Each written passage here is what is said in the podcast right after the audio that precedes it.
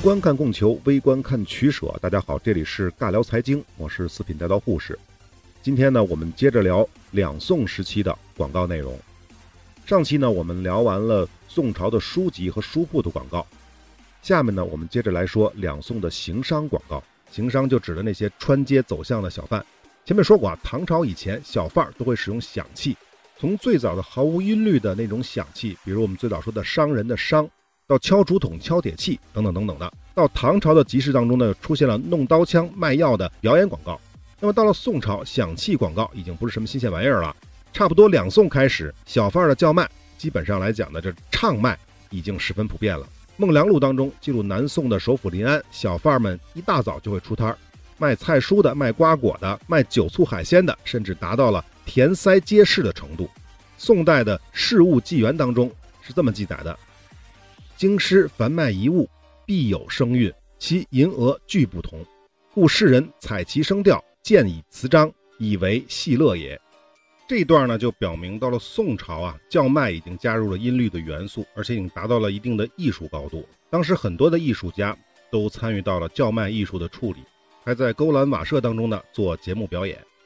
这就相当于相声里把卖布头当成一个相声来创作，大概就是这么个意思啊。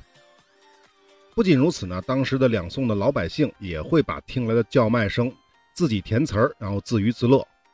那么宋朝的小贩行商到底有多发达呢？《孟良录》当中是这么说的：在五间楼前大街坐铺中瓦前，有带三朵花点的茶婆婆敲响盏，拍着板儿，大街游玩的这些人们看了呢，就无不晒笑。啊，后面还有一些呢，我就直接翻译了啊。还有什么小贩儿是卖糖的，一边唱着曲儿一边卖糖。还有推车子的小贩卖的是叫糖米乳膏胶，不知道是一种什么点心啊。还有沿街叫卖的，什么卖豆豉的，卖什么模子的，模子可能是馒头啊。还有担架子卖香辣罐肺，我猜就是猪下水啊。然后香辣素粉羹就是一种粥啊。还有腊肉等等，各有叫声。还有呢，就是算卦的，他们怎么叫呢？他们叫时运来者买庄田娶老婆。那意思就是说，如果你听了我的卦，就能够转运啊，可以买田地、娶老婆，等等等等吧。三更不绝飞，就是说呢，这些小贩儿从清晨一直会经营到半夜十二点，各种叫卖声是不绝于耳。可见，在宋朝的都城当中，行商小贩的经营是多么繁荣、多么发达。那我们下面就来说说小贩当中的一种行业，叫做长卖。什么叫长卖啊？就是收破烂的。这个在宋朝的时候就已经这么叫了。原因呢是他们在走街串巷的时候去收旧货，口里呢就会喊常卖常卖，同时呢手里会摇着一种叫金龟的响器。这个金龟的响器呢其实就是一种装有铃铛的小鼓。为什么叫金龟呢？惊就是惊吓的惊，龟呢就是闺女的闺，是什么意思？后面我们会解释，其实也好理解啊。《云录漫抄》当中记载，朱分之父宋冲者，吴中长卖人，方言以微细物。博弈于乡市中，自唱曰常卖。注意啊，这些常卖不仅仅是要收东西，同时也会卖东西。当然呢，主要卖的是自己收的旧货，还有一些呢就是针头巴脑这些东西，再有就是儿童需要的小玩具。因此，他们主要的客户就是那些深闺当中的大姑娘、小媳妇儿，所以他们手中的响器就叫做金龟，精的便是那些闺中之人。而这些常卖日后如果走不动了，找个村子呢，或者是镇子，就盘个铺面。后来呢，就发展成为了杂货铺。所以呢，杂货铺的祖师爷就是收破烂的。好，关于长卖呢，这是个小插曲。下面我们讲一个宋朝行商一个好玩的故事，是一个关于卖熟食的小贩儿的故事。这个故事呢，是源自宋朝的文献《鸡肋编》。这个原文呢，我们就不念了，直接说白话。故事的主人公呢，是一个卖熟食的小贩儿，他主要卖的呢是馓子，又叫环饼。那么这个馓子这个东西呢，现在其实也有，呃，有的朋友可能见过。如果大家没有见过的话，就把它理解成为油炸细麻花就行了。那么为了更好的促进销售，这小贩儿呢就琢磨出一句吆喝来，叫做“亏便亏我也”，就是亏就亏我吧，就大概这个意思。亏便亏我也，所以呢就出现了特别搞笑的场面。大家可以想象一下啊，你在大街上看这么一哥们儿，一边挑这个担子呢，一边跟那儿喊。亏便亏我也，这路上的行人听到这么一幕啊，看到这么一幕啊，就觉得很奇怪，所以呢，就自然而然的围上来，要来看看这家伙到底卖的是什么。在发现他卖的是馓子之后呢，就更加好奇了，寻思着一个卖馓子的人能亏啥呀？于是就纷纷向他购买，要尝尝这亏本的馓子到底是什么味道。可能呢是这哥们卖的馓子啊质量还不错，加上这广告方式十分新奇，一传十，十传百，这广告效应就出来了。不过呢，这故事还没完啊！卖伞的这小贩啊，还经常跑到姚华宫附近溜达。这姚华宫里住的是什么人呢？住的是一个被打入冷宫的一个皇后，曾经是宋哲宗的老婆，但是现在呢就已经被废了，就住在姚华宫。而且呢，他到了那附近，就把这担子啊往地上一撂，然后就开始大声吆喝，还是那句“亏便亏我也”。附近的百姓就更加好奇了，这家伙为什么要到姚华宫边上吆喝呢？难道是他认识那个被废的皇后孟皇后吗？总之啊，各种猜测、八卦啊之类的，让这个小贩的生意就更加红火了。当然了，这种蹭流量的行为呢，肯定是有政府管的啊。开封府也注意到了这个小贩的行为，立刻派人把这小贩抓了。审了半天呢，也没审出来这家伙跟孟皇后有什么牵扯，就打了一百板子，然后呢就放了。从此之后，这小哥不仅没有收敛，反而想出了升级版的广告语。这句话叫做“待我放下蝎子个”，就是说呢，自个儿累了得歇歇，这一百板子打完肯定得好好歇歇了。所以呢，这句新广告词一出，人莫不笑之，而买者增多。好，这个卖伞子的小贩的故事我们就说完了，是不是挺有趣的？不过呢，不是所有的小贩都是这么投机取巧的，也有把广告做得十分高端的人。比如当时海南就有另外一个卖馓子的老妇人。因为他遇到了谁啊？遇到了苏东坡。当时呢，苏东坡因为政治斗争失败被贬到海南。大家都知道东坡肘子的典故啊。苏东坡是个美食家，又是个超级大文豪，所以这老妇人呢就求见苏东坡，并带去了自己做的馓子。苏东坡吃完了之后十分的满意，顺手就写了一首广告诗，诗的名字叫做《细咏伞子赠林玉》，玉就是老妇人的意思啊。这诗是这么写的：只手搓来玉色匀。碧油煎出嫩黄身，夜来春睡知轻重，压扁佳人缠碧金。这苏先生呢，是把伞子比作美人佩戴的金镯了，或者更准确的说，是那种叫做金缠臂的东西，就相当于手腕上有很多很多金镯子那种感觉。这种比喻啊，可以说是前无古人。大家有兴趣可以去网上搜一下馓子长什么样，看到那玩意儿你就知道为什么这么比喻了啊。好，小范儿这个我们就讲的差不多了啊。我们再说说宋朝流传的一些其他比较夸张的广告行为。以下几个呢都是跟行医相关的啊。这第一个呢就是很简单啊，就是一个北宋的汴京城里有一个卖疝气药的李家药店，由于客户比较少呢，他就请了一名工匠刻了一头木牛拿来招揽顾客。结果呢，大家所有人都觉得奇怪，为什么会有一个木牛呢？就因为猎奇的原因，结果求药的人络绎不绝。那么另外一个故事讲的是宋代的饶州。有个高家世代出售风药，就是中风的药啊。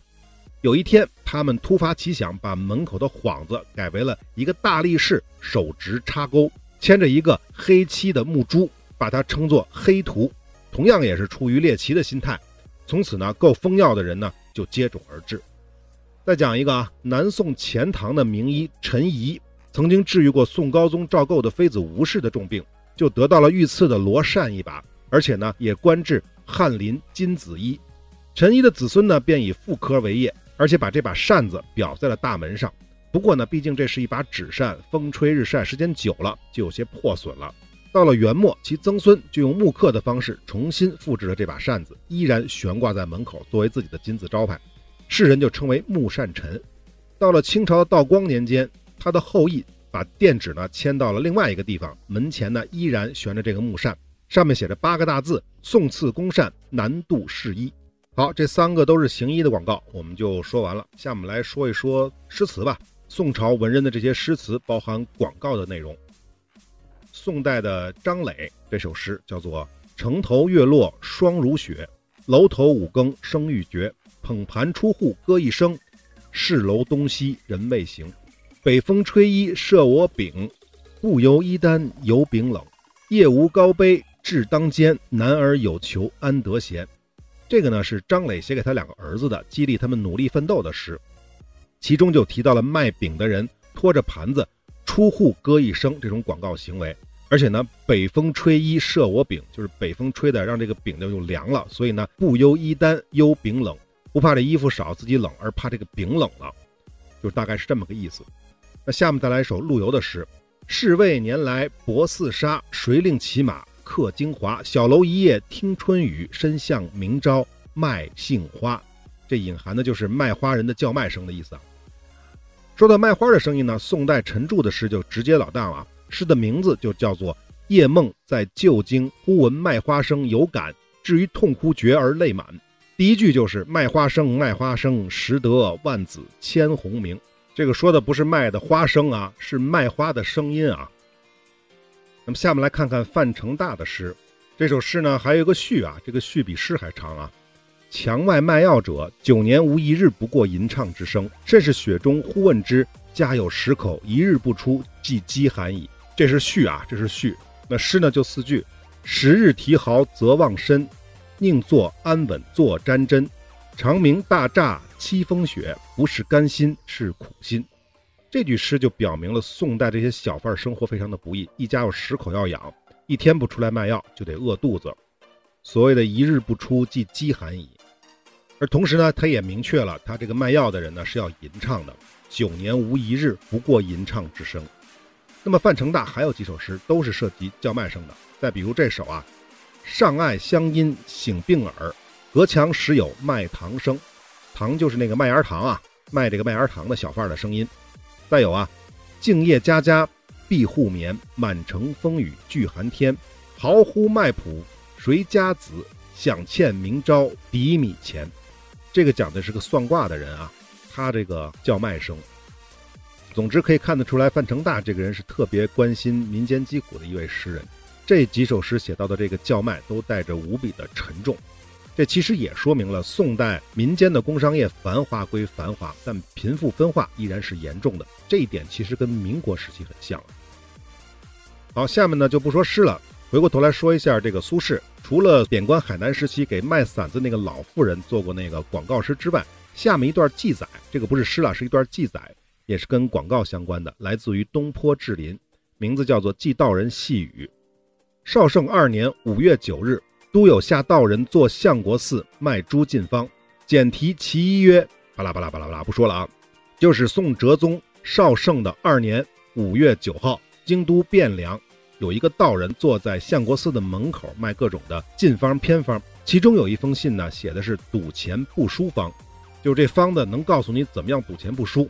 结果呢，有一个赌博的爱赌博的年轻人，就花了千金买下了这个方子，回家打开这个禁方一看，上面写着“以后不再赌博”。道人这个方子开的怎么样？绝对是很会做买卖啊，一语赚的千金。而且呢，我也没骗这个少年。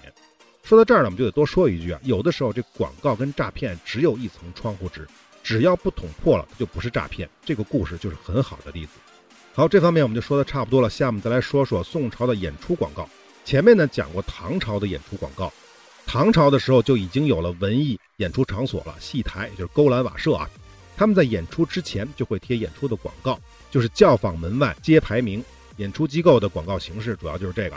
那么到了宋代，演出之前贴的这个广告叫做纸膀子。这些纸膀子已经不仅仅只广告演出机构、演出曲目了，还会加上一些内容介绍。甚至呢，文字上还会做一些特别的处理，加上一些风流韵集之类的广告词，目的呢，当然是为了吸引观众打擦边球。至于他们是怎么写风流韵集的，我确实没查到。我想呢，可能就是把《水浒传》的名字写成一百零五个男人和三个女人不得不说的故事，大概就这么个概念啊。另外呢，宋朝开始流行话本，就相当于现在评书了。不过呢，在说话人说话之前，就是讲这个评话之前，他要拿一个。带有银字样的一个乐器，先这么吹一段来吸引顾客，所以呢，当时这种说话的形式也被称为银字儿。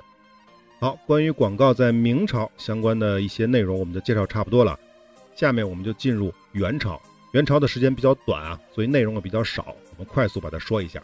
元代的某个杂剧当中呢，曾经记录过洛阳一带的贩卖干鲜果品的小贩的叫卖声，这个的非常长啊。但是我觉得很有意思，所以要念给大家。扎了一条卖也，扎了一条卖也，这是家园制造，道地收来也。有福州府甜津津、香喷喷、红复复、带尖儿、新剥的圆眼荔枝也；有平江路酸溜溜、冷蒙蒙、美干干、连叶儿整下的黄橙绿橘也；有松阳县软柔柔、白扑扑、蜜尖尖、带粉压扁的凝霜柿饼也；有婺州府脆松松、鲜润润、明晃晃、半糖捏就的龙产枣头也；有蜜活成、糖制就、细切的。新鲜姜丝儿也，有日晒皱、风吹干、去壳的高油灵米也，有黑的黑、红的红、魏郡收来的指头大的瓜子儿也，有酸不酸、甜不甜、宣城饭道的软梨条也。好，这么大段的叫卖声啊，是前面所有文献记载当中没有看到的。当然了，不能说这以前就没有这么大段的叫卖，只能说第一次看到这么成篇大套。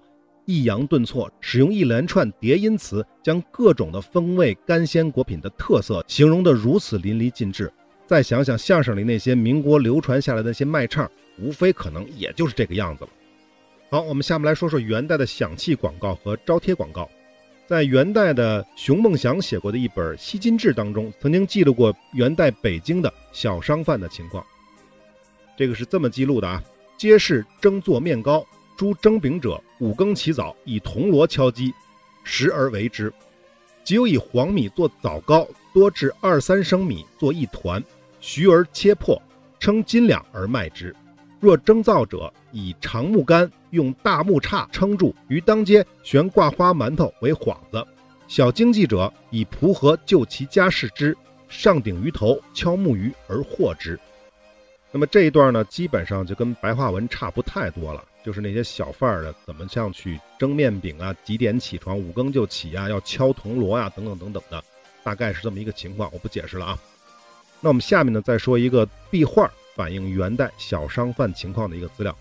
这个壁画呢是在河北的石家庄上京村一座寺庙当中的。这个寺庙呢始建于唐天宝年间，在元代重修了，所以这个大殿上的壁画呢是元代画的。这个画呢是分上中下三层，分别描绘的是天堂、人间和地狱，是三种题材。其中人间这部分就是描述的市井，画面里呢就有一位货郎挑着担，手里摇着拨浪鼓，这就是典型的小贩敲着响器售卖货物的情况。还有一个呢是水泥匠，左手拿着瓦刀，右手拿着一种工具铲子一类的玩意儿，相互敲击，发出声响。当然目的呢就是为了引起行人的注意，来出卖自己的劳力。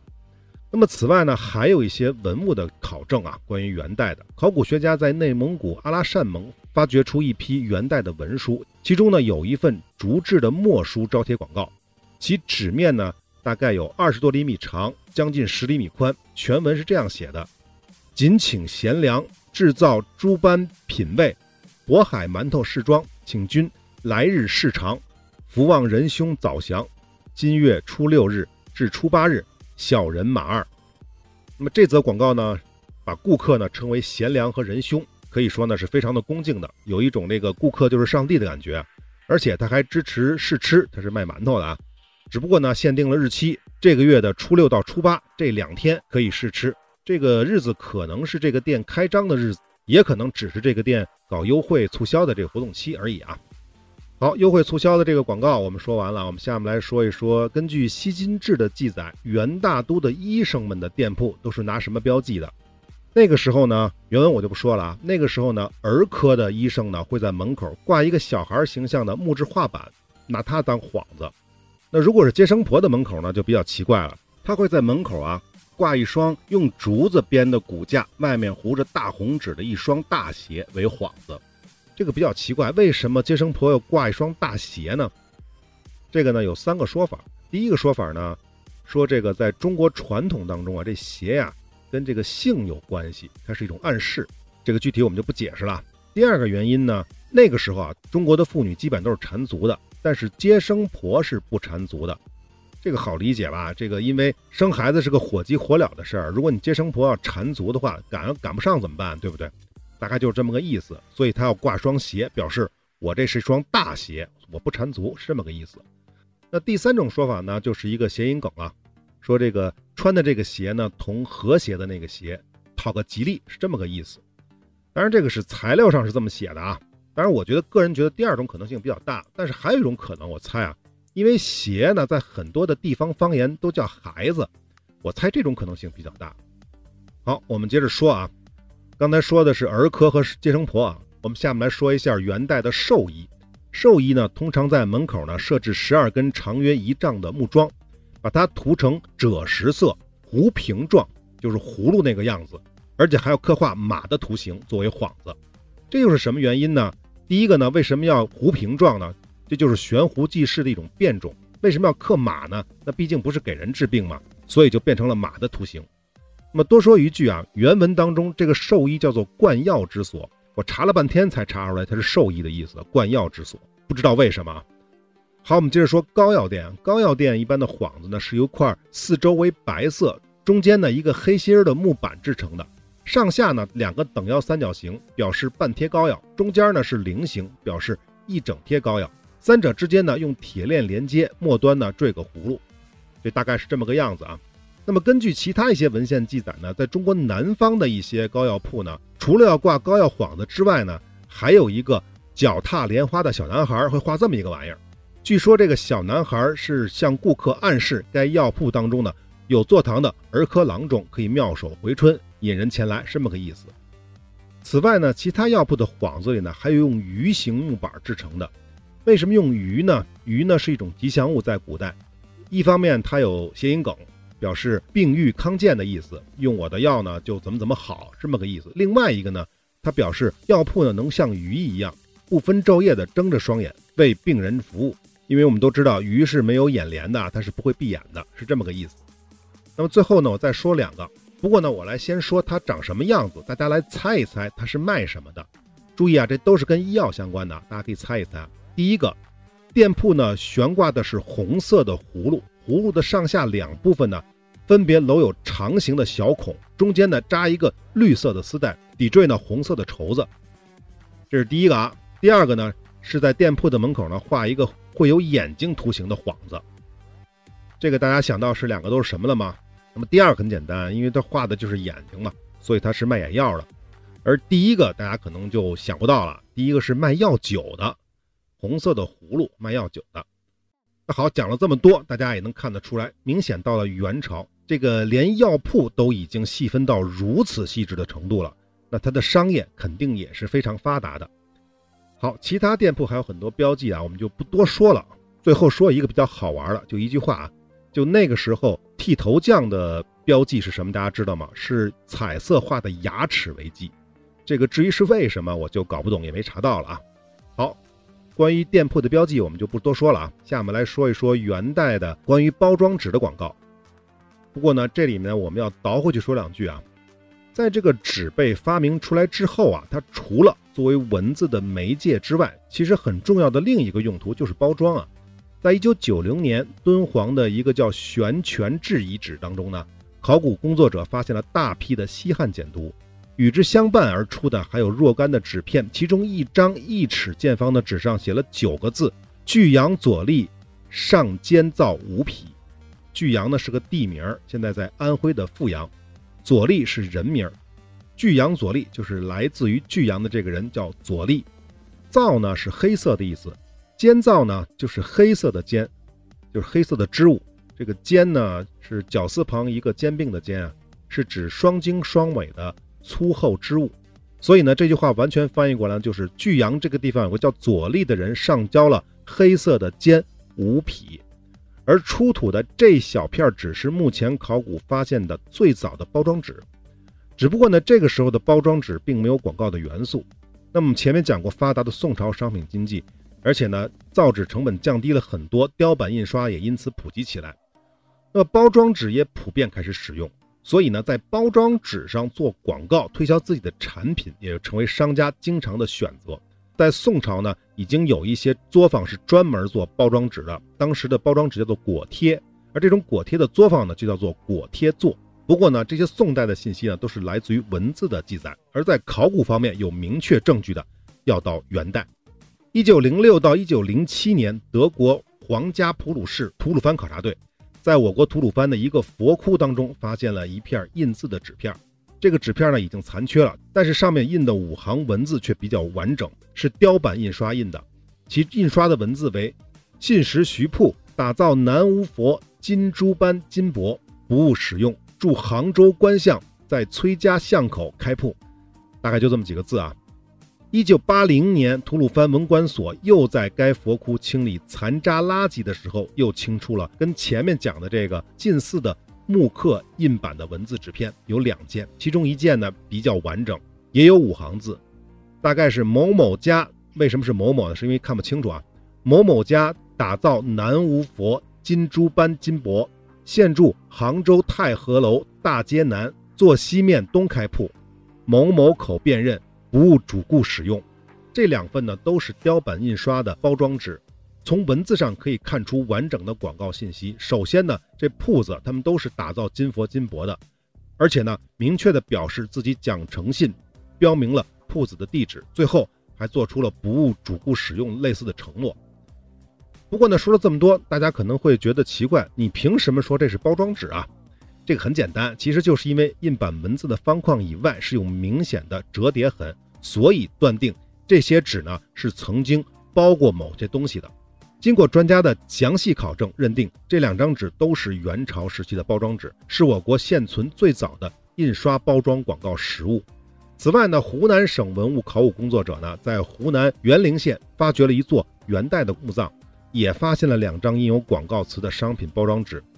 这个包装纸呢，一尺余见方，正面和背面都印有清晰的图案和花边，上面的印的文字呢是“潭州升平坊内白塔街大尼寺相对住”，相对住就是指那个寺的对面开的铺子。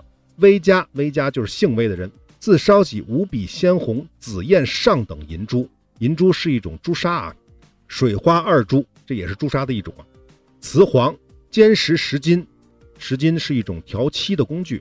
买者请将油漆试验，便见颜色与众不同。四方主顾，请认清面首红字高牌为记。注意了，这广告词儿熟不熟？认清面首红字高牌为记。要知道啊，这可是七百多年前一家油漆店的印刷广告包装，可见宋元时期的广告包装跟近现代的几乎没有什么本质区别了。好，元朝的广告内容呢，我们基本上就说完了，能找到差不多就是这么多。那么这期呢，时间也差不多了，我们先告一段落。下一期呢，我们回过头来就要去说一下中世纪的西方世界的广告情况了啊。好，我们下期再见。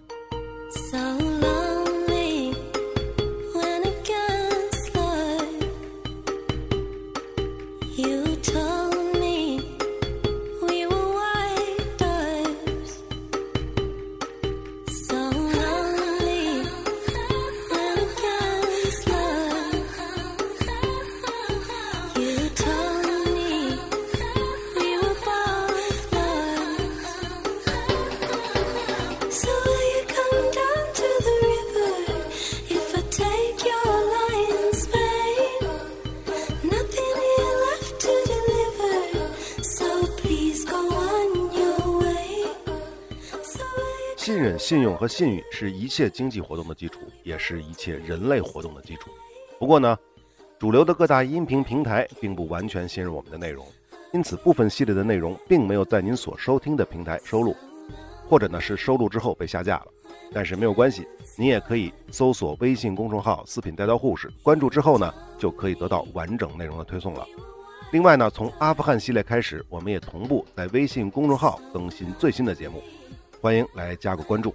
最后，如果您喜欢我们的节目，请点赞、转发、关注、收藏，这是对我们最大的支持。好，我们下期再会。